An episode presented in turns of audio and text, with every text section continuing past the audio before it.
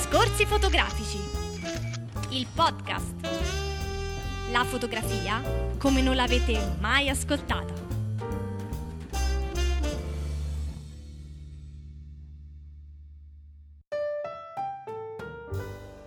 Un saluto a tutti e benvenuti alla sesta puntata del nostro podcast. Ciao Silvio, come stai? Ciao Federico, questa sera sto bene, un po' stanco ma come al solito molto emozionato e felice di fare questa puntata insieme a te.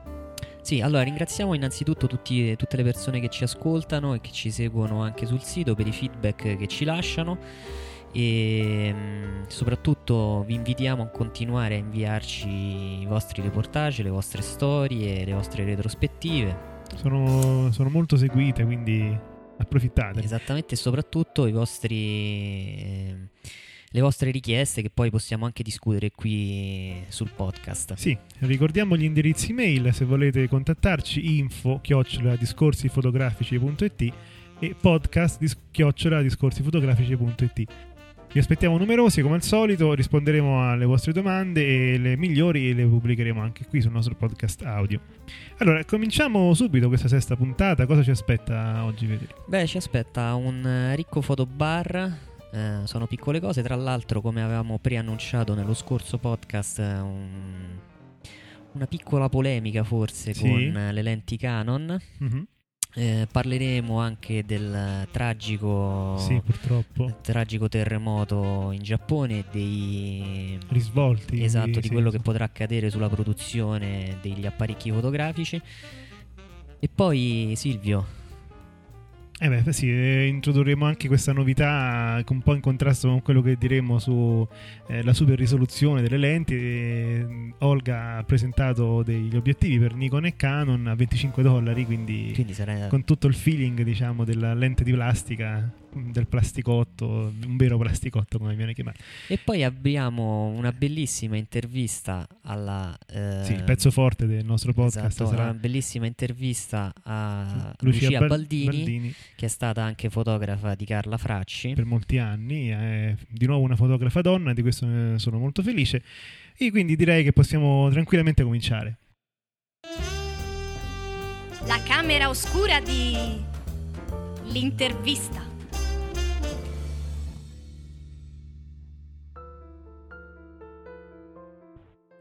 Discorsi fotografici, eh, questa sera l'onore e il piacere di ospitare la bravissima fotografa toscana Lucia Baldini, che ci è stata fatta conoscere dal nostro collaboratore Claudio Cascioli, che saluto. Ciao Claudio. Ciao Silvio, buonasera a tutti. Lucia è in contatto con noi, buonasera Lucia. Sì, ciao, buonasera a voi. Come va stasera? No, abbastanza bene, dai, eh, diciamo che ce la caviamo abbastanza. Benissimo, noi come sai ti abbiamo preparato un po' di domande che andremo a leggere e a discutere con te per tutti i nostri ascoltatori. Claudio, vuoi iniziare tu? Allora, eh, innanzitutto Lucia, eh, io sono sempre rimasto colpito da, dal modo in cui tu hai hai iniziato ad avvicinarti alla fotografia, che è stato un, um, diciamo, un mescolare di, di, arti diverse, ma che in te hanno trovato una, una fusione molto, molto, bella. Quindi, se ci vuoi raccontare come, come hai cominciato, come è stato l'inizio della, della tua carriera e anche della tua passione per la fotografia. Mm, ma eh, la mia carriera, è, cioè, il, mio, il, mio, approccio con la fotografia è iniziato prestissimo, appena adolescente, insomma, e era per me uno dei pochi linguaggi che mm, mi permettesse di, di, raccontare quello che era un po' la mia vita, le mie esperienze, i miei incontri, le mie passioni, per cui e, mm, diciamo proprio le, le primissime cose sono state da adolescente il, diciamo, la vita politica e, e, parallelamente la vita sportiva, per cui due campi completamente diversi, che in pochi anni poi è diventata professione perché um, sono diventata socia di una piccola casa discografica indipendente e dentro questa struttura ho avuto l'occasione di incontrare tutta una serie di musicisti italiani e stranieri in quell'epoca che diciamo era in Italia è chiamata la New Wave italiana sì. e contemporaneamente insomma, arrivavano dei gruppi da, dall'Inghilterra, dall'America, eh, che erano gruppi che stavano sperimentando, per cui um, usavano la musica come diciamo, luogo per eh, cercare nuove vie e mm, per cui io giovane fotografa è stato veramente un mondo che mi ha aperto a, anche alla voglia per me stessa di sperimentare, di provare, di, di, raccontare anche attraverso le immagini quello che era un concetto, un progetto musicale che poi magari si realizzava o in un disco oppure in sì. un concerto. Per cui... Quindi, quindi all'inizio era più, più passione e no, non pensavi neanche potesse diventare una professione o già da subito hai, hai avuto l'idea che quella sarebbe stata la tua strada nella vita? Ma eh, sai, le cose sono anche, mh, mm, cioè le, le, cose a volte diventano senza avere troppa consapevolezza. Io che la fotografia fosse, eh, diciamo, il mio mm, terzo occhio, eh, lo, l'ho percepito fin da subito perché mm-hmm. appunto mm-hmm. io dico sempre scherzando che sono una scrittrice mancata oppure una pittrice mancata. All'epoca non avevo grandi eh, capacità di scrittrice assolutamente, nemmeno adesso di pittrice, per cui la fotografia è stato un po' uno strumento che è andato a, dire, a, ad assolvere tutte e due queste mie esigenze, che è quella di raccontare e di raccontare per immagini, per cui ehm, diciamo, questo è stato sì. il coinvolgimento. Poi io, diciamo, già a 19 anni lavoravo con la fotografia perché le prime collaborazioni con le riviste musicali sono iniziate prestissime, insomma, avevo 19-20 anni quando ho lavorato per Ciao 2001 e, e altre riviste musicali eh, a cui offrivo dei servizi fotografici legati appunto all'arrivo di questi gruppi stranieri che mhm. arrivavano in Italia, magari facendo data unica e io venivo coinvolta per raccontare un po' questi incontri. Ho capito. E ehm, quindi, diciamo, tu- il tuo inizio lavorativo è arrivato nella, nella musica, mentre poi l'incontro con, uh, con, altre realtà che poi hanno influenzato comunque il tuo lavoro da fotografa, come è arrivato? Sì, abbiamo visto ad esempio anche il teatro, esatto. e, la danza. Esatto. Sì, le, dunque, eh, diciamo, il, la danza è arrivata un un po' dopo, la, la, danza è arrivata alla fine degli anni 80, all'inizio degli anni 90, è arrivata però attraverso la musica perché eh, io ho conosciuto dei musicisti argentini che facevano tango, nuovo tango, che, mh, con i quali ho collaborato per la realizzazione dei, delle loro copertine di dischi e loro mm-hmm. poi mi hanno presentato alle prime compagnie di danza che arrivavano in Europa, divenendo la loro fotografa di scena, per cui li ho seguiti eh, nelle loro tournée in Italia, a volte anche all'estero, per cui la danza è arrivata casualmente questo, così attraverso la sì. musica. Mm-hmm. E, e, quindi, vabbè, dal, sei passata attraverso la danza, mentre l'incontro col teatro, che mh, mm, insomma è, è, un punto anche importante della, della, tua storia di fotografa, è arrivato ancora più tardi o o, già lì c'erano degli incontri con compagnie teatrali e, e soprattutto ecco, com, la differenza che poi hai trovato nel, nell'affrontare il mondo della, della fotografia con, cioè con artisti come musicisti e poi invece lavorare con, magari con compagnie con teatrali. Sì, sì. Esatto. Se hai trovato differenze, ecco. Dunque, il teatro è arrivato un po' dopo, il teatro è arrivato, sì, diciamo a metà degli anni 90 e mh, la differenza è abbastanza sostanziale, insomma, perché sono ambiti, anche se hanno un'attinenza che è quello che, che è quello del confronto de, tra artisti, insomma, per cui nel primo caso eh, musicisti, nel secondo la danza e poi il teatro. E, diciamo per quanto riguarda la musica e la danza, eh, l'elemento guida per me è sempre stato la musica, anche nella danza, più che le, il gesto, eh, per me era proprio la musica, eh, diciamo, come dire, la guida a, allo scatto, la guida anche a, a percepire l'importanza di un momento anziché un altro. Per il teatro è mm, una cosa abbastanza diversa perché gli elementi sono appunto l'attore, la, la la parola, che la parola esatto, deve essere sì. tradotta attraverso un'immagine e, e per cui la differenza è abbastanza sostanziale, però tutto, tutti e tre questi elementi sono accomunati da, da, da, dal confronto, cioè io mh, nel mio lavoro difficilmente insomma, svolgo un semplice lavoro di documentazione e cerco sempre di entrare in relazione, in sinergia con l'artista mm-hmm. e interpretandolo certo. e anche un po' filtrandolo attraverso il mio modo di essere e insomma anche il mio modo di pensare l'arte e, e di renderlo, per cui e di solito sono sempre foto che sono altro rispetto a quello che, che può essere la rappresentazione semplice dell'opera. Quindi è come, no, questa è la mia curiosità, è come se facessi parte ecco, del cast o facessi parte dell'orchestra, in questo senso, vero? Sì, in qualche modo sì. sì, diciamo che sono Mm, sì, a volte potrebbe essere quasi più mm, cioè un ruolo ass- assolutamente di partecipazione, però anche un po' di regia perché io mm-hmm. eh, cioè, non partecipo, sono sul palcoscenico ma mai come eh, protagonista, nel senso io sono certo. dietro, eh, dietro, la macchina fotografica, per cui no, non ho né la volontà né un atteggiamento da protagonista, quale invece ha un attore, un ballerino, un musicista che è sul palcoscenico. Io entro proprio in relazione, per cui è quasi più un lavoro da regista, perché cerco di cogliere mm, un'espressione, una narrazione e, e di valorizzarla oltre quello che magari è la situazione che si può percepire dalla platea, anzi proprio al contrario, cerco sempre un punto di vista diverso dallo sguardo de- dello spettatore in platea. E posso, una curiosità che mi, viene, mi nasce proprio da, da, queste tue parole, ma mm, ti è mai capitato di, di avere dei, dei, conflitti anche magari con qualche artista che hai fotografato, di, di non riuscire ad entrare in contatto proprio con, con la persona? In quel caso come come riesci poi a portare a termine il tuo lavoro? Come, mm, cioè, è una difficoltà che immagino tu eh, debba superare in qualche modo?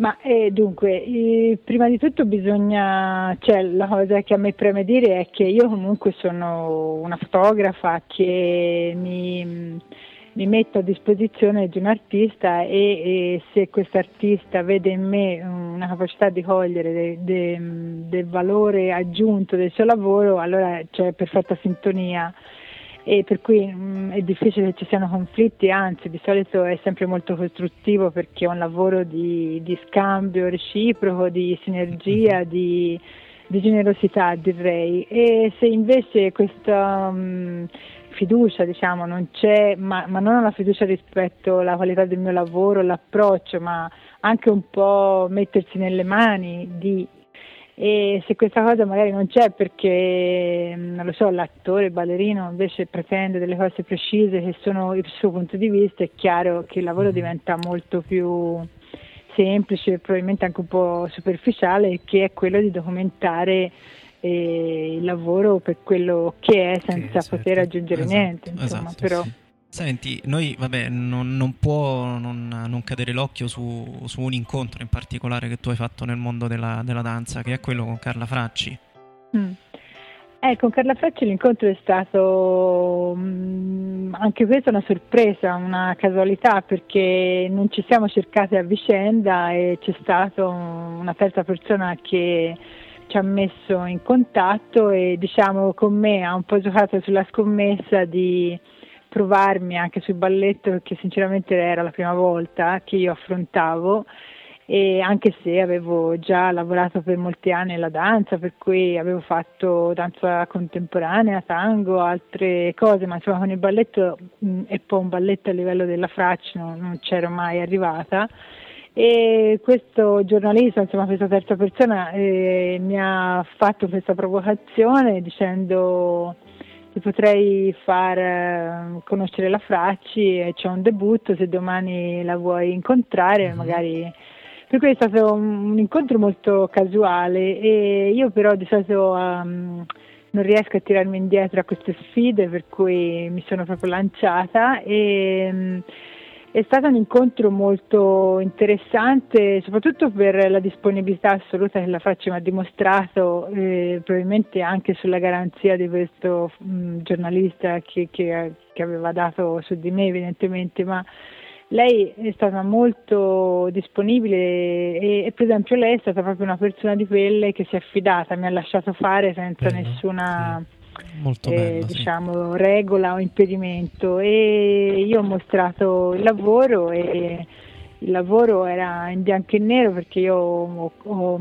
ho detto che avrei lavorato esclusivamente in bianco e nero, in pellicola ovviamente in analogico e si tratta de, del 96 e, mm, e, lei ha visto questo primo lavoro, gli è piaciuto e la nostra collaborazione è andata avanti per 12 anni. Infatti cui... abbiamo, abbiamo visto... 12 anni veramente tanti. Tanto, da, dalla collaborazione sì. è nato anche un libro poi. È nato un libro e è nata anche una mostra e il libro mh, mm, ha raccontato praticamente il nostro incontro attraverso i primi dieci anni del nostro incontro e, mm, che sono mm, cioè il libro praticamente mh, va a raccontare i vari mh, spettacoli, le varie rappresentazioni che la Fraccia ha fatto e, mh, e però mh, il libro diciamo, non è solo legato, eh, sono tutte foto di scena, mh, di spettacoli, però non è esclusivamente un libro di, in cui si racconta lo spettacolo, per me è un libro in cui c'è soprattutto l'incontro fra due donne, c'è anche un po' il cercare di scoprirsi, cercare di andare a cogliere vari aspetti del carattere de, della donna artista e, e soprattutto la cosa interessante è che io la Fracci l'ho incontrata nel 96, per cui lei era già una donna matura, artisticamente sì. ovviamente aveva già raggiunto l'apice a livello internazionale e, e per cui anche affrontare un, una ballerina in età insomma, un po' avanzata e continuare a seguirla e vedere mm-hmm. anche la sua trasformazione, anche vedere la sua evoluzione per cui non la ballerina eh, che ne sa, un corpo di una ventenne o di una trentenne. E è stato molto interessante perché allora è venuto fuori soprattutto l'aspetto legato alla donna, legato a, alla sua capacità di interpretazione di vari ruoli, per cui vari caratteri. E, è un libro che racconta questo, un incontro fra due donne, tra due artiste di calibro diverso, di ambiti diversi, che comunque si sono guardate e si sono lasciate guardare a vicenda, insomma è un po' questo. Molto bello, davvero molto molto bello. Sì, Ti ringrazio. Guarda, eh, anche insomma noi abbiamo visto anche le foto, consigliamo ovviamente la visione a tutti sul tuo sito che uscirà anche come link sul nostro.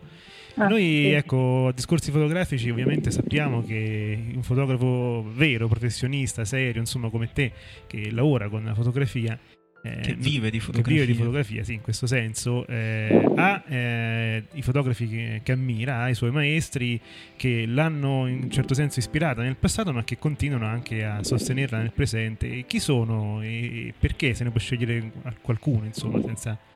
Senti, a questa domanda non ti rispondo Bene. perché, perché cioè, è veramente difficile. Cioè, mh, Diciamo che i fotografi sono moltissimi che in qualche modo mi hanno mm. influenzato, eh, però posso dire che fin da subito mi hanno influenzato quei fotografi che, che avevano proprio la capacità di raccontare una storia, perché io ho, ho, ho fame di storia e che sia una storia fotografica, che sia una storia che si legge, che sia una, sco- una storia che si ascolta, che sia una storia raccontata da, da, una coreografia, io ho mhm. fame di storia.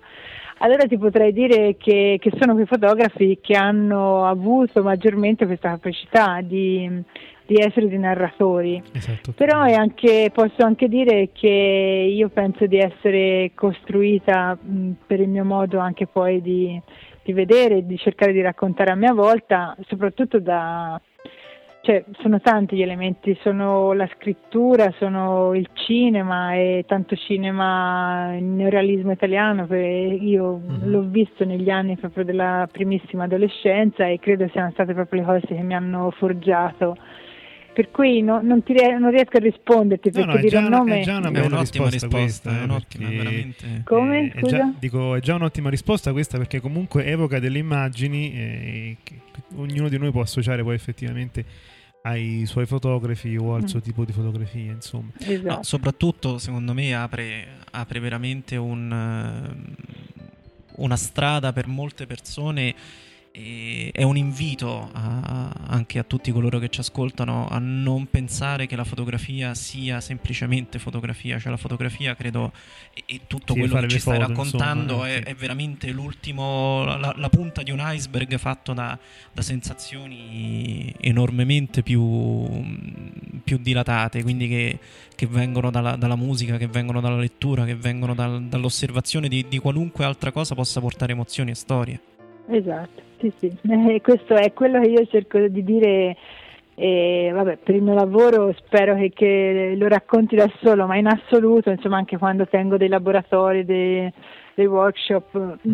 mh, cioè, tendo sempre a dire questa cosa perché vedo che, che spesso stupisce come se, come se la fotografia fosse un'altra cosa, insomma, sì, invece tecnica. è un linguaggio, Sì, sì. come ho detto all'inizio, insomma, è un linguaggio come altri e Mm. uno deve trovare l'affinità No- più, n- non, più basta, stretta. non basta la penna poi per, per saper scrivere. Esatto, perfetto, ci siamo capiti. Esatto. Senti, a proposito di storie, nei- nel- negli ultimi tuoi lav- in alcuni degli ultimi tuoi lavori come Buenos Aires Caffè e anche Tango Malia, tu hai collaborato con Michela Fregona, che è una giornalista, quindi in realtà è, è come se aveste scritto entrambe Sì. un libro. E vuoi raccontarci qualcosa di questa esperienza, anzi di queste due esperienze a questo punto?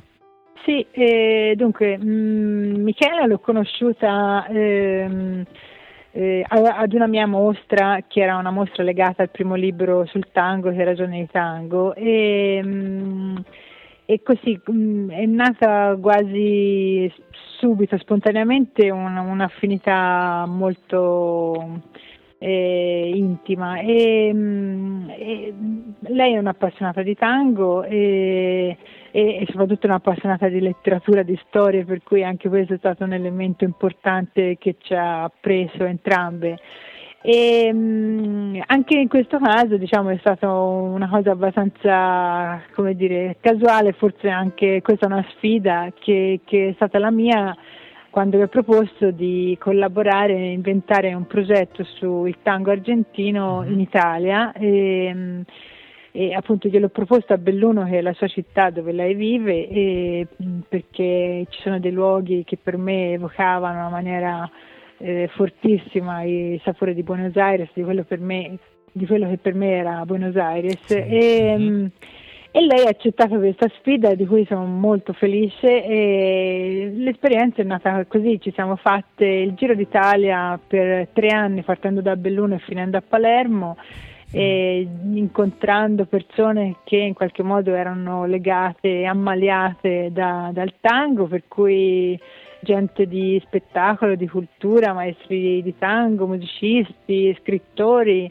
luoghi dove si balla il tango e mh, appunto dopo questo pellegrinare per l'Italia siamo arrivati alla pubblicazione del libro che è Tango Malia che è un libro abbastanza interessante perché appunto si parla attraverso l'immagine e la parola di, di quello che il tango evoca a tutto tondo, però senza andare a Buenos Aires, che, che anche Esatto. questa è una sfida interessante. Sì, è stato il passo successivo però, perché poi voi a Buenos Aires ci siete andate.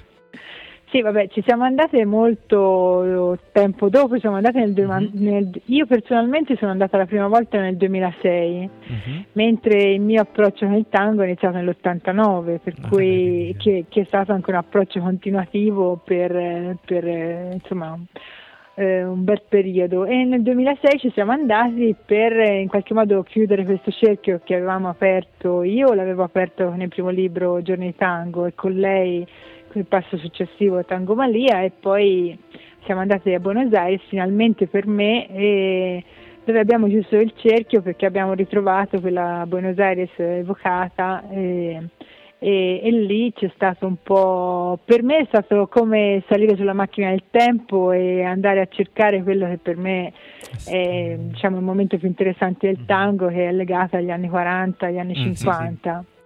50 e riuscire nel 2006 a, a raccontare, a evocare epoche così diverse, così Mhm. lontane in cui nemmeno io ero nata e nemmeno Michela, insomma, e renderle attuali e vive è stata una sfida interessante, anche molto piacevole e sicuramente coinvolgente da un punto di vista di emozioni.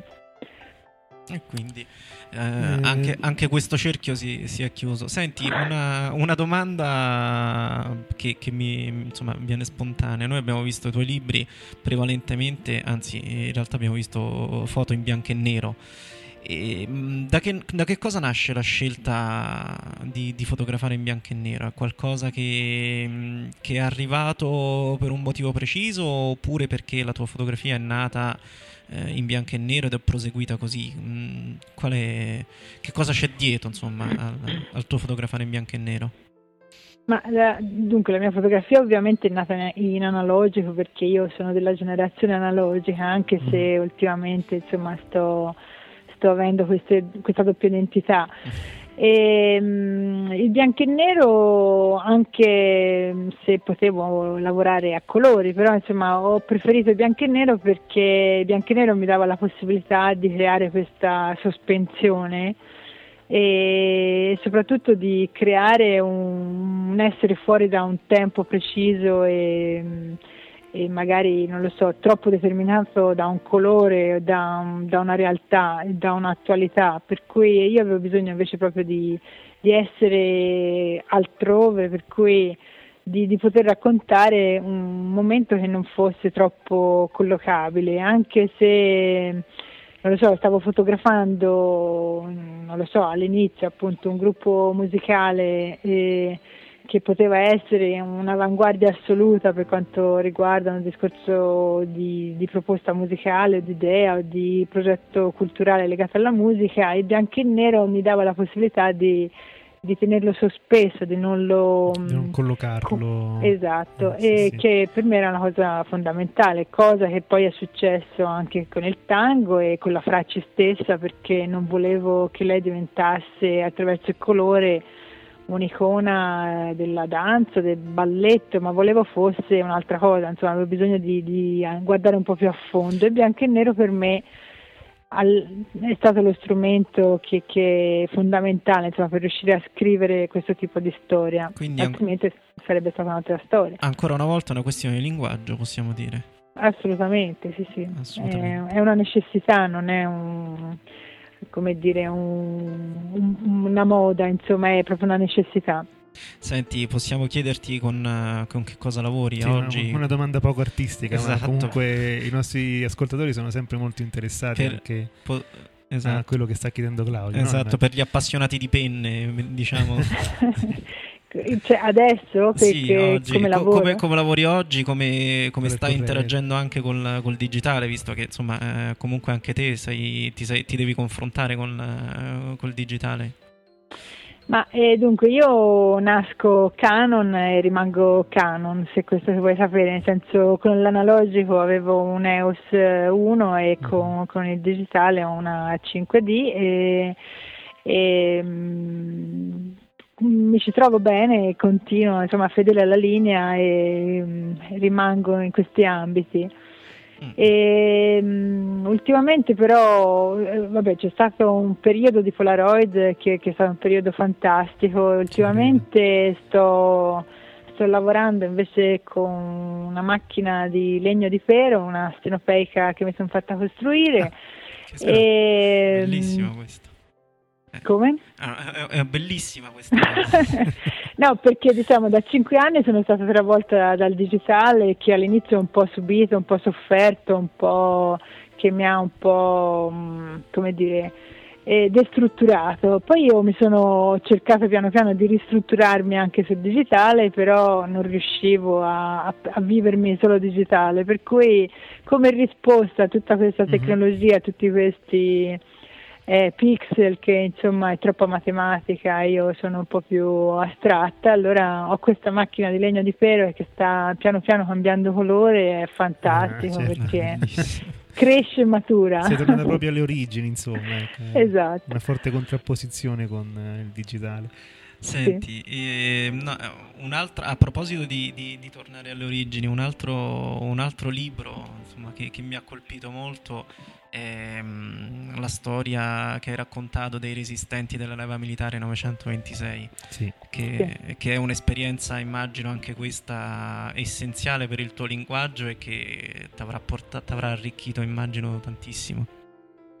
Eh, questo è stato un regalo che mi è stato fatto da Roberta Biagiorelli, che è un'arti- un'attrice ehm, che mi ha coinvolto in questo suo progetto legato a costruire uno spettacolo teatrale che parlasse dei mm. partigiani eh, della zona di, di Piacenza, eh, Fiorenzuola e di tutto l'entroper sì. piacentino e appunto come ho detto in origine io ho debuttato come fotografo appunto anche perché il discorso politico mi ha sempre interessato e coinvolto molto. E mh, mm, poter eh, collaborare e contribuire in qualche modo a poter raccontare la storia di queste persone eh, per me è stato veramente un regalo e mh, mm, siamo state insieme nelle montagne del Piacentino ad incontrare i superstiti che erano persone anziane perché appunto leva il 1926 sì.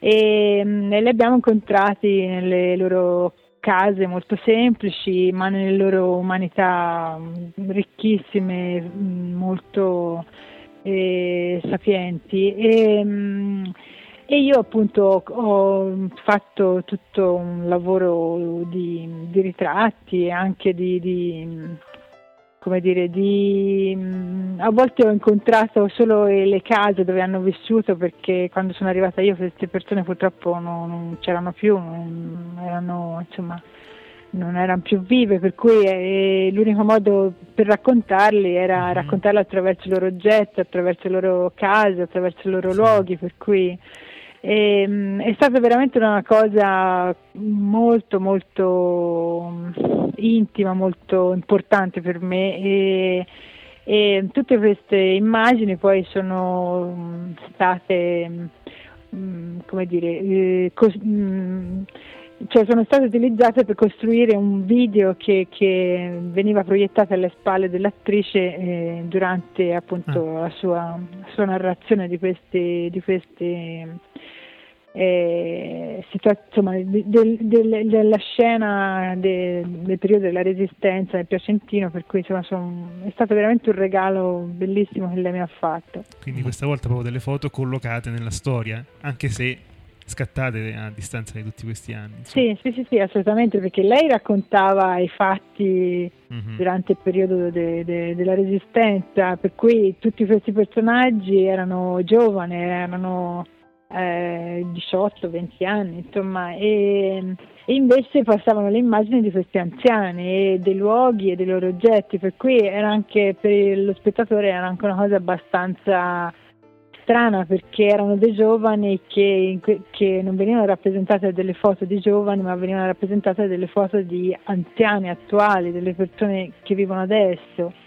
Come se appunto la, la, resistenza non fosse solo una cosa passata ma una cosa concreta, tanto che ancora queste persone esistono e hanno le loro storie da raccontare, i, i loro pensieri, le loro azioni, insomma, per cui... Bellissimo, davvero, davvero toccante.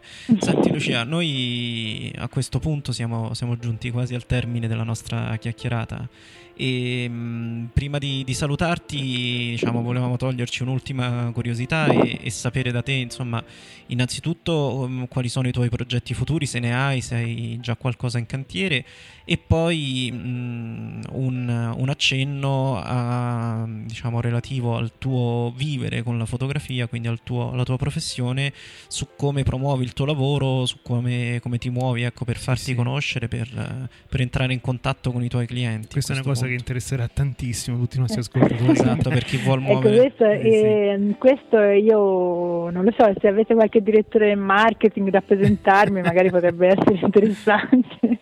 Non volevo e, da te, insomma. Niente, diciamo, come mi promuovo? Mi promuovo principalmente attraverso il mio lavoro, è quello lì che, che io faccio eh, la mia diciamo, forza è il mio lavoro, per cui io, mh, mm, diciamo, c'è un, un, meccanismo di passaparola, per cui le compagnie con cui lavoro si trovano bene, parlano bene di me, e trovo altre, altre relazioni, altri contatti e, e nuove collaborazioni. E, mh, mm, e questo diciamo è, è veramente il, la maniera più importante, più concreta con cui riesco a mhm. promuovere il mio lavoro, altrimenti diciamo ci sono i mezzi che possono essere eh, il sito, che possono essere... Il sito che abbiamo trovato anche abbastanza curato, infatti anche, anche per quello che era una nostra curiosità. Sì, sì poi sai, adesso ci sono tutti questi mh, eh, social network, per cui un po' anche quello, anche se mi sembra che ultimamente ci sia abbastanza confusione, forse anche troppe, troppe informazioni. Sì, c'è un po' di rumore, sì. Ribadisco che l'incontro diretto insomma, sia la cosa più importante, che il lavoro che uno costruisce, che cura, poi alla fine sia veramente il biglietto da visita fondamentale per cui una persona ti può scegliere o non ti può scegliere, insomma se si riconosce in quello che fai eh, ti cerca, altrimenti cerca altro, insomma e questa uno fa una proposta e la mia è questa e appunto sono i libri che ho fatto, le mostre che sto facendo, il mio esatto. modo di essere anche come persona, per cui eh, porto avanti così il mio lavoro. E... Esatto, esatto. Senti, progetti futuri ne hai già? Hai già qualcosa in cantiere? Senti, il mio progetto futuro più serio è che avrei voglia di imparare a suonare la fisarmonica. No, che bello anch'io. cioè, Questo diciamo, è proprio il mio progetto più, più, concreto e che mi fa anche un gran piacere la, la mattina quando o bandoneon, perché col fatto del tango... Eh no, il tango scegliere. è un bandoneone, un altro eh, strumento. Appunto, eh, quale vorresti imparare? della famiglia, però è proprio tutto un altro strumento. Sì, sì, sì. Io sarei più legata alla fisarmonica proprio italiana, italiana, per cui anche un po' alla cultura italiana, di nuovo gli anni 40-50 uh-huh. e non lo so, mi, mi chiama sempre queste, questo tipo di cose. E di nuovo so. bianco e nero, quindi alla fine rimaniamo sospesi eh, ancora una volta. Tra, tra no, però guarda, in questo caso non lo so, perché le fisarmoniche hanno queste madreperle con questi colori mm. belli, per cui qui un po' di colore ce lo metterei. Eh, vedi? vedi? Ancora una volta stupisce. Allora, noi ringraziamo tantissimo Lucia Baldini che come ci aspettavamo ha, ha migliorato la nostra sensibilità fotografica. Esatto. Vi ringrazio. Esatto. Un no, giorno sicuramente diremo chi ci ha ispirato, anche Lucia, Lucia Baldini, Baldini Quindi, eh, ti ringraziamo tantissimo, ti auguriamo una buona serata, ti auguriamo di rivederci spesso sul nostro sito e alla prossima. Allora, Grazie ancora. Eh. Grazie a te Lucia, buona serata. Grazie mille a voi, buon lavoro e insomma continuate così che mi sembra un'ottima operazione. Grazie di cuore. Grazie di cuore Lucia. okay. ciao. Ciao. Ciao, ciao. ciao. Fotobar. News e rumors fotografici.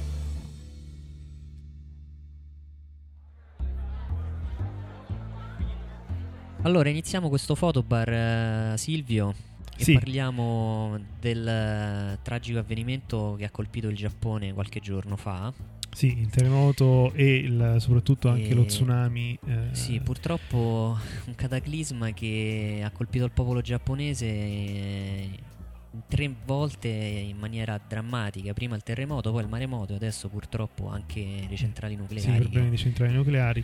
Quindi... Noi sì, diamo tutta la nostra solidarietà al popolo giapponese e ricordiamo insomma che sono sempre stato un grande popolo che, che sa... Noi ovviamente non ci occuperemo del terremoto, no, ma non... parleremo in realtà, cercheremo di affrontare un po' quelli che sono i risvolti eh, legati alla produzione degli apparecchi sì. fotografici perché eh, a mio avviso eh, tutte le aspettative legate a nuove uscite, soprattutto io eh, vengo dal mondo mhm. Canon, mm-hmm. quindi penso alla 1DS4 o addirittura una 5D Mark III, credo che verranno disattese sì. perché sì, sì. la produzione sicuramente adesso è bloccata e lo sarà per un po' eh, ma comunque non credo che il lancio di una nuova macchina possa coincidere comunque anche con gli strascichi di una tragedia. Assolutamente no. Quindi... Se prima c'erano manovre commerciali che rallentavano un pochettino l'uscita di questi modelli, ora c'è un problema essenzialmente moralmente anche più serio. Io quindi presumo, ipotizzo, poi ovviamente eh,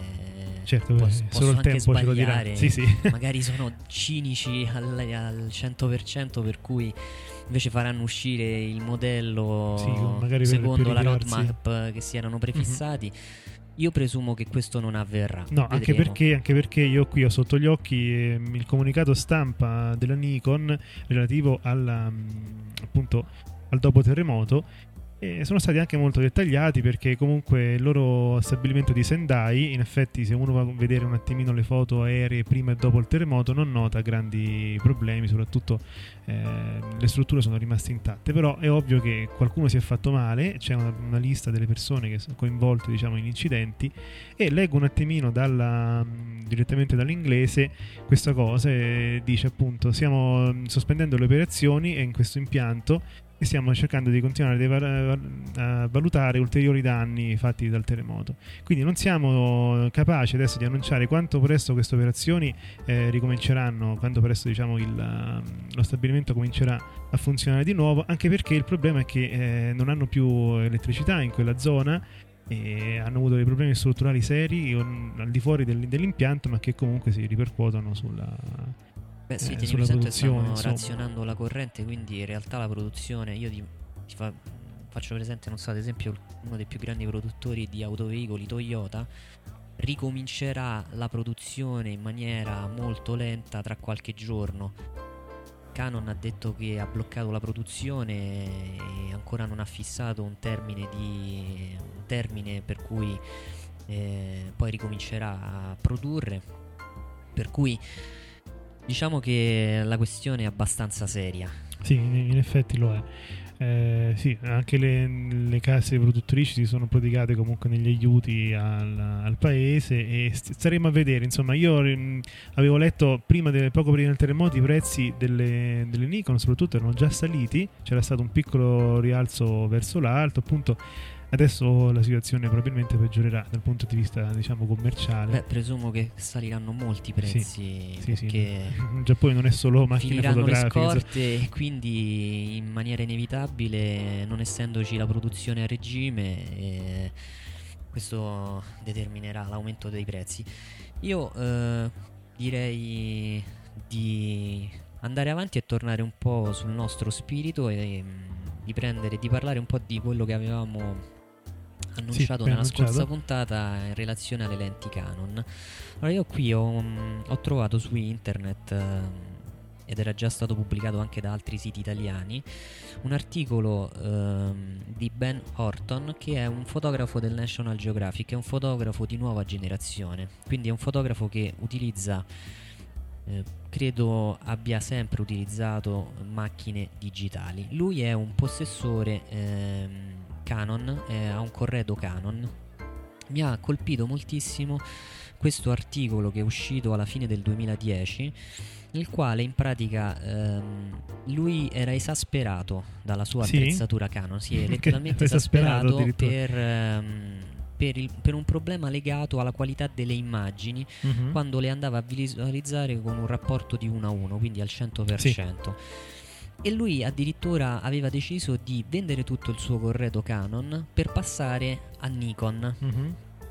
Oh, e che cos'è che eh, in pratica, cioè qual era il problema che lui riscontrava? Cioè perché a uno a uno lui non era soddisfatto delle immagini eh, che scattava? Per una ragione semplice, lui in pratica è arrivato, ha sintetizzato mh, il suo discorso con una frase emblematica mm-hmm. che è tutti i sensori eh, maggiori di 16 megapixel sono sprecati ehm, sulle ottiche della serie, della L serie Canon L. e lui praticamente eh, parla fondamentalmente di un problema di aberrazione cromatica eccessiva in forti mm-hmm. situazioni di contrasto ed è una cosa vera e, ehm, e, soprattutto della mancanza di nitidezza dell'obiettivo. Sì. Questa prova, eh, diciamo, lui stava per vendere tutto il corredo quando in pratica ha deciso di fare un ultimo tentativo eh, noleggiando tre lenti della Zeiss. Mm-hmm. Sono il 18 mm, il 35 mm e l'85 mm. E eh, lui ovviamente ha avuto una eh, ha avuto un risultato molto positivo con, questo, con queste lenti. E ovviamente lui ha fatto poi dei test, uh, li trovate su, sul suo sito, in cui fa vedere le differenze tra um, l'ottica Canon e l'ottica um, Zeiss. Sulla stessa foto, meno diciamo. sì, sì, sulla stessa, sulla foto, con all'incirca cercando di trovare lo stesso, la stessa lunghezza focale, cioè a parità di condizioni. Ovviamente gli obiettivi non sono identici, non esistono ehm, prodotti analoghi. Sono simili, ce ne sono simili. Lui ha fatto un po' eh, il confronto. Faceva vedere questo confronto ovviamente ha elencato quelli che sono i contro delle ottiche Zeiss Mhm. che Adesso sono eh, sono legate fondamentalmente al problema che sono manuali, quindi Ah, evidentemente l'autofocus ehm, non vi aiuta, tranne per il fatto che le lenti Zeiss eh, in pratica vi permettono semplicemente quando voi ruotate la ghiera del manuale ehm, si accende poi il sensore della messa a fuoco Sì. digitale per eh, Sì, evidenziare se il fuoco c'è oppure no. Però è- ovviamente non c'è un motore che muove la lente e mette eh, a fuoco per noi. No, il- infatti io, io ricordo che Ben Orton è un fotografo del National Geographic, recentemente ha pubblicato un bellissimo articolo sulla Mongolia ed è ovvio che per un reportagista, come direbbero a Firenze, la, mm, la messa a fuoco automatica insomma a volte può essere eh, cruciale, per cui ecco effettivamente avere una messa a fuoco sempre manuale in ogni circostanza sì, eh, con uno Zeiss aumenti la risoluzione però ti perdi questa Lui è rimasto estremamente soddisfatto dalle Mhm. ottiche Zeiss.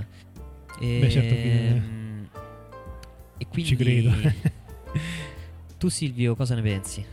Ma guarda, il fatto è questo, la, mh, si sa insomma che se si cerca una maggiore nitidezza, che si cerca una minore aberrazione cromatica, eh, si va sulle ottiche Zeiss, si va su ottiche che costano tantissimo, proprio perché la, la purezza del vetro utilizzato insomma è fondamentale. Io, tanto per eh, introdurre un pochettino questo concetto di risoluzione, immaginate che appunto questo, eh, il raggio di luce arrivi sul sensore e produce un, un dischetto luminoso e un- tutta una serie di, di cerchi concentrici eh, scuri e chiari, chiamati appunto anelli. Ora, il dischetto luminoso è la parte che ci interessa, cioè quella che in un certo senso trasferisce l'informazione alla- al sensore. Se eh, questo dischetto luminoso è più largo di un pixel, quindi se noi ad esempio su un sensore abbiamo tanti megapixel, di conseguenza due di quei pixel vanno a finire nell'unico dischetto, ecco che il risultato è che quei due pixel interpolano no? Quella quel dischettino di luce che arriva. Per cui, diciamo, la, la risoluzione ideale sarebbe che ogni dischetto, che ogni pixel fosse grande no? quanto il dischetto. Il problema è che questi dischetti, che, se vogliamo continuare con questa analogia, dipendono dalla frequenza della luce, quindi dipendono essenzialmente dal colore, e quindi si cerca in un certo senso di ottimizzarli eh, per il verde, il rosso e il blu, che sono poi eh, appunto eh, senza entrare troppo nel, nel dettaglio, i tre colori che vengono registrati. Per cui quello che voglio dire è questo, cioè che mh, è normale che se si sale di risoluzione e il nostro dischetto è troppo largo per via del fatto che appunto il vetro è trattato in un certo modo piuttosto che in un altro, per via appunto di problemi di, di costruzione o comunque proprio micro, micro, micro ehm, problematiche legate alla lente, ecco che effettivamente andare sopra un, certa- un certo numero di megapixel è essenzialmente una cosa che produce risultati non soddisfacenti dal punto di vista della risoluzione. Ora, noi possiamo anche dire che a volte si esagera, no? l'abbiamo detto spesso, si esagera con eh, la ricerca della risoluzione, eccetera. Però vedere una foto come fatta con un obiettivo Zeiss, insomma, Ma ripaga. io guarda, sarò un po' più pratico Mhm. nella, mia, nella mia opinione. Nel senso che in fondo poi vai a vedere, eh, stanno incominciando a uscire eh, i modelli, gli stessi modelli ma versione 2, versione 3. Sì. Quindi evidentemente, evidentemente la lente va aggiornata per forza con eh, le risoluzioni maggiori dei nuovi sensori. Soprattutto immagino adesso eh, con eh, tre macchine, l'avevamo detto mi sembra all'ultima, all'ultima puntata o la penultima ancora. Tre eh, macchine che praticamente hanno lo stesso sensore, poi hanno ovviamente funzioni chi di più e chi di meno, ma hanno lo stesso sensore 18 megapixel e quindi evidentemente se c'è un problema sulla 5D che ne ha, Mhm. 20, che ne ha circa 21, Sì, figuriamoci eh, anche a 18 il problema si ripropone. sì per cui. Insomma. L'intenzione credo che sia quella di eh, rifare, cioè di mettere in commercio delle lenti aggiornate per questi nuovi sensori. Infatti, e guarda, io ne approfitto così per eh, proporti. costi di lenti. Sì, per proporti un argomento proprio che è tutto il contrario, è una novità, diciamo, di questi ultimi giorni. Conosciamo tutti quanti la Olga, che è una casa, diciamo così, costruttrice di macchine fotografiche, le vogliamo chiamare così, insomma, chiamiamole così, eh, famosissima per eh, appunto la, mh, i suoi risultati eh, lo fai, cioè diciamo non, a, a, bassa fedeltà, ma che eh, prendono sempre più piede, ma da tantissimo tempo ormai, tra i fotografi diciamo così più artistici, quelli che vogliono creare un effetto particolare con eh, le, i loro scatti. Io, ad esempio, eh, tanto eh, per dirne una, insomma, ho installato parecchie applicazioni sull'iPhone che riproducono questi risultati, diciamo, di queste macchinette così di plastica, essenzialmente, dove tutto è di plastica, eh, anche il vetro, chiamiamolo così, della lente. E eh, dicevo, la Olga, oltre a produrre queste macchine fotografiche che costano 60-70 dollari, insomma, a rullino, recentemente ha introdotto una cosa interessante che è ehm, una serie di obiettivi per Nikon e per Canon, quindi con attacco reflex per Nikon e per Canon, fatti dalla Olga interamente in plastica e che costano 25 dollari. Eh, in modo che così uno può avere direttamente no, il, lo stesso tipo di risultato su una macchinetta. Queste cose però possono essere riprodotte in Photoshop. Questa è la prima obiezione che si fa. Tu che cosa ne pensi? Qual è il, cosa ne pensi? Beh, forse l'obiettivo costa meno di Photoshop. Ah, quello è sicuro. A meno che tu sei, sì, sì. A meno che tu non sei un pirata, eh, normalmente il programma, Certo. il software di elaborazione costa di più e soprattutto penso che sia molto più semplice ottenere dei risultati rispetto a Photoshop che comunque è un software che tu devi imparare a Esatto, usare. devi, devi sapere gestire. Voglio dire, è vero che i risultati magari uno ce, ce l'affissi perché quello è l'obiettivo, ha quei problemi. Ovviamente la cosa simpatica è che ogni obiettivo che esce dalla catena di produzione ha dei problemi diversi e quindi effettivamente eh, fotografare con due obiettivi, io adesso voglio un attimo ricordarvi eh, velocemente che cosa viene prodotto dalla Olga. No, Abbiamo- solo un dubbio, ma Sì. eh, per caso non potrebbe esserci eh, qualche controindicazione per i sensori? Ma ehm, no, perché comunque eh, sul sensore arriva lo stesso la luce. Il problema è che non, non- non in modo uniforme, non in modo omogeneo, come, quindi diciamo così, il programma di elaborazione e soprattutto di misura della, Chissà cosa della luce. Ben Orton. sì, in effetti, chissà se scatta anche lui con, con eh, gli Olga ogni tanto per divertirsi. Però eh, voglio dire, sono stati fatti appunto quattro modelli diversi. Ci sono lenti macro, ci sono lenti appunto telefoto, ci sono lenti eh, wide angle. Però ripeto, anche se uno compra due modelli della stessa, cioè due, scusate, due esemplari dello stesso modello di lente, i risultati sono diversi. Quindi, in un certo senso, è divertente da questo punto di vista. E poi, sai, eh, per, mh, ritornando al feeling no, della lomografia, tra l'altro, stavo- in questi giorni esce anche un bell'articolo di Priscilla Inzerilli sul nostro sito sulla lomografia. Tornando al feeling, la lomografia meno è è elettronica, meno è complessa e più piace in un certo senso. no? Quindi una foto che è un po' ibrida perché tu metti questo, no, questo obiettivo di plastica su un sensore che ha una tecnologia dietro, insomma, stellare. Risultato è qualcosa comunque di interessante che secondo me può eh, oltre al piacere anche tirare fuori appunto un filone almeno è nuovo, no? Sì, sì, sì, io infatti penso che ne prenderò uno. simpatica come cosa. Sì, è effettivamente simpatica. Quindi ecco, eh, è una notizia recente, ne parliamo un po' qui al fotobar per questo motivo. Non ci sono non ancora penso esempi di... di foto scattate con... eh, Sì, sì, sì, se uno va sul sito della Olga eh, trova proprio, oltre alla pubblicità, trova alcune foto fatte con questi obiettivi. E chissà se, se, eh, verranno mh, pubblicizzati o comunque presentati ai vari, eh, alle varie expo di fotografia, però esistono. Si possono Chissà mettere se lo anche... vedremo al Photoshop. Esatto, chissà se lo vedremo al Photoshop, infatti questa è... Potremmo provarli direttamente lì. A Milano, sì. Noi, ecco, diciamolo, probabilmente ci saremo. Stiamo ancora aspettando. Faremo una conferma. passeggiata Sì. per gli stand del Photoshop. Sì, sì, sì. cercheremo di intervistare i fotografi, ma anche i partecipanti. I a- fotoamatori. I fotoamatori, perché no? Insomma, alla fine, discorsi fotografici, come tu sai, Federico, cerca di far parlare un po' tutti, perché altrimenti sarebbe conferenze fotografiche. Esattamente.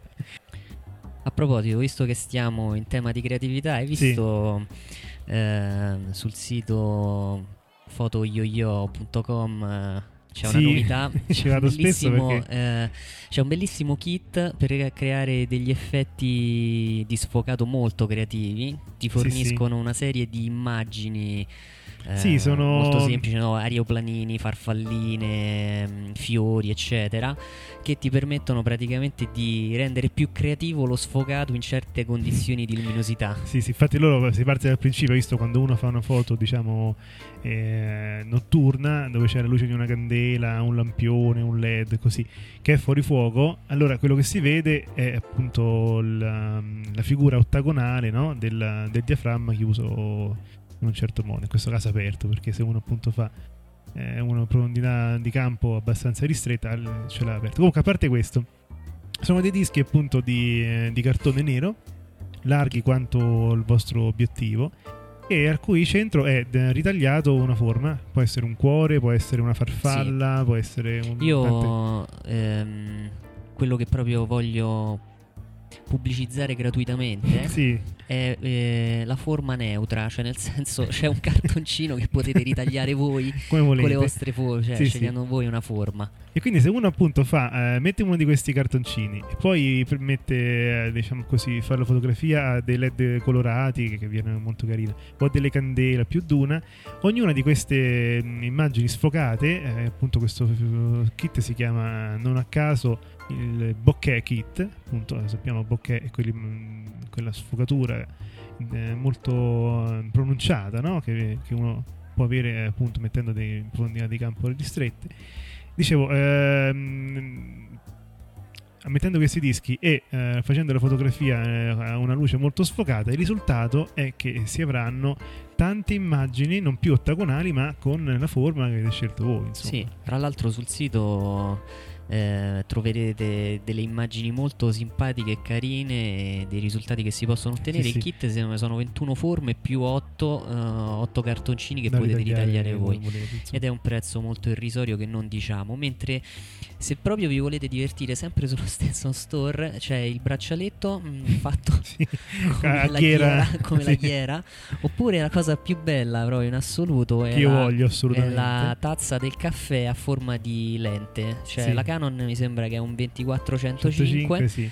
e poi ce n'è anche uno Nikon. e il 2470 Nikon che sono riprodotte perfettamente da fuori sembrano obiettivi poi eh, le fate vedere al vostro amico svitate il tappo vi bevete il caffè Insomma, vabbè questo era per dire per finire è un po' questo, sì, questo fotobar sul fatto della creatività che la fotografia non è una cosa sempre e solo da prendere seriamente insomma ce lo dimostrano ad esempio diciamolo come anticipazione insomma ce lo dimostrano due grandi fotografi del National Geographic che sono Robert Caputo e Kerry Wolinski che hanno fondato un sito che si chiama pixboomba.com dove, eh, dove infatti insegnano eh, le tecniche base della fotografia attraverso innanzitutto un video comico proprio con uno script comico in cui loro fanno un po' i pazzi e si divertono a giocare su queste cose e poi c'è un approfondimento scritto su- sullo stesso argomento che ne so la profondità di campo piuttosto che la foto eh, paesaggistica è scritto con enorme professionalità da- dai due fotografi ma sempre con Sì, un certo Silvio, grado perché di abbiamo nominato questi due Sì, fotografi? li abbiamo nominati perché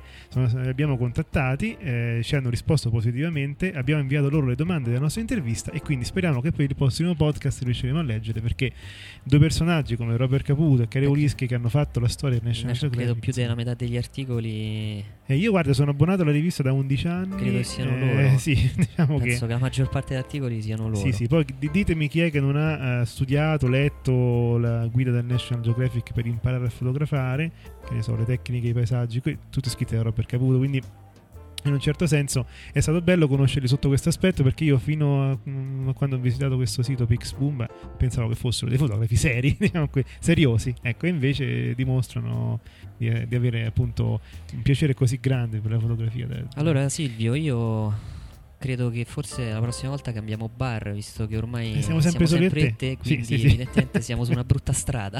No, vabbè, appunto, speriamo. Ecco, oggi il nostro collaboratore si è rimasto bloccato nel traffico, Sì, per cui non è eh. potuto venire a chiacchierare con noi. Sì. Vabbè, speriamo se cambiamo bar, vediamo un po' se la prossima volta ci va meglio.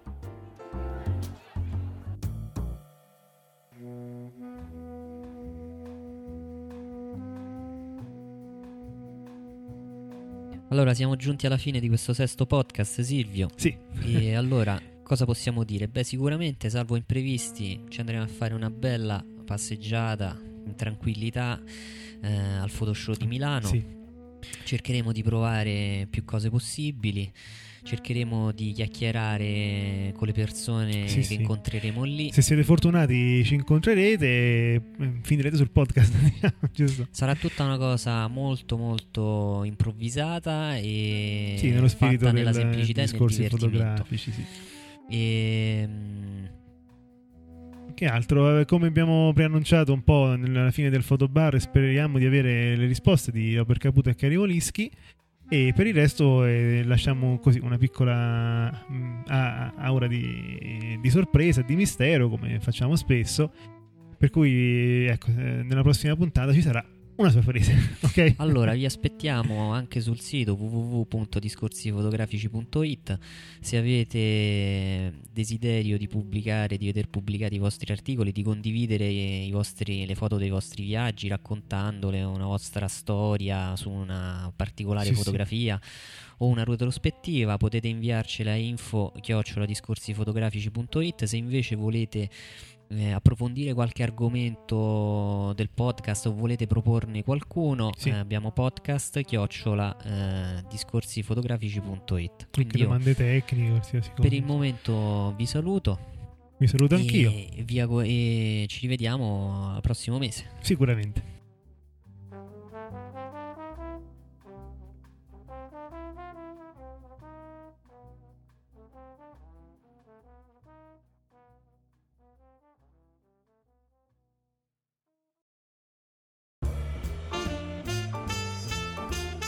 Discorsi fotografici. Il podcast. La fotografia come non l'avete mai ascoltata.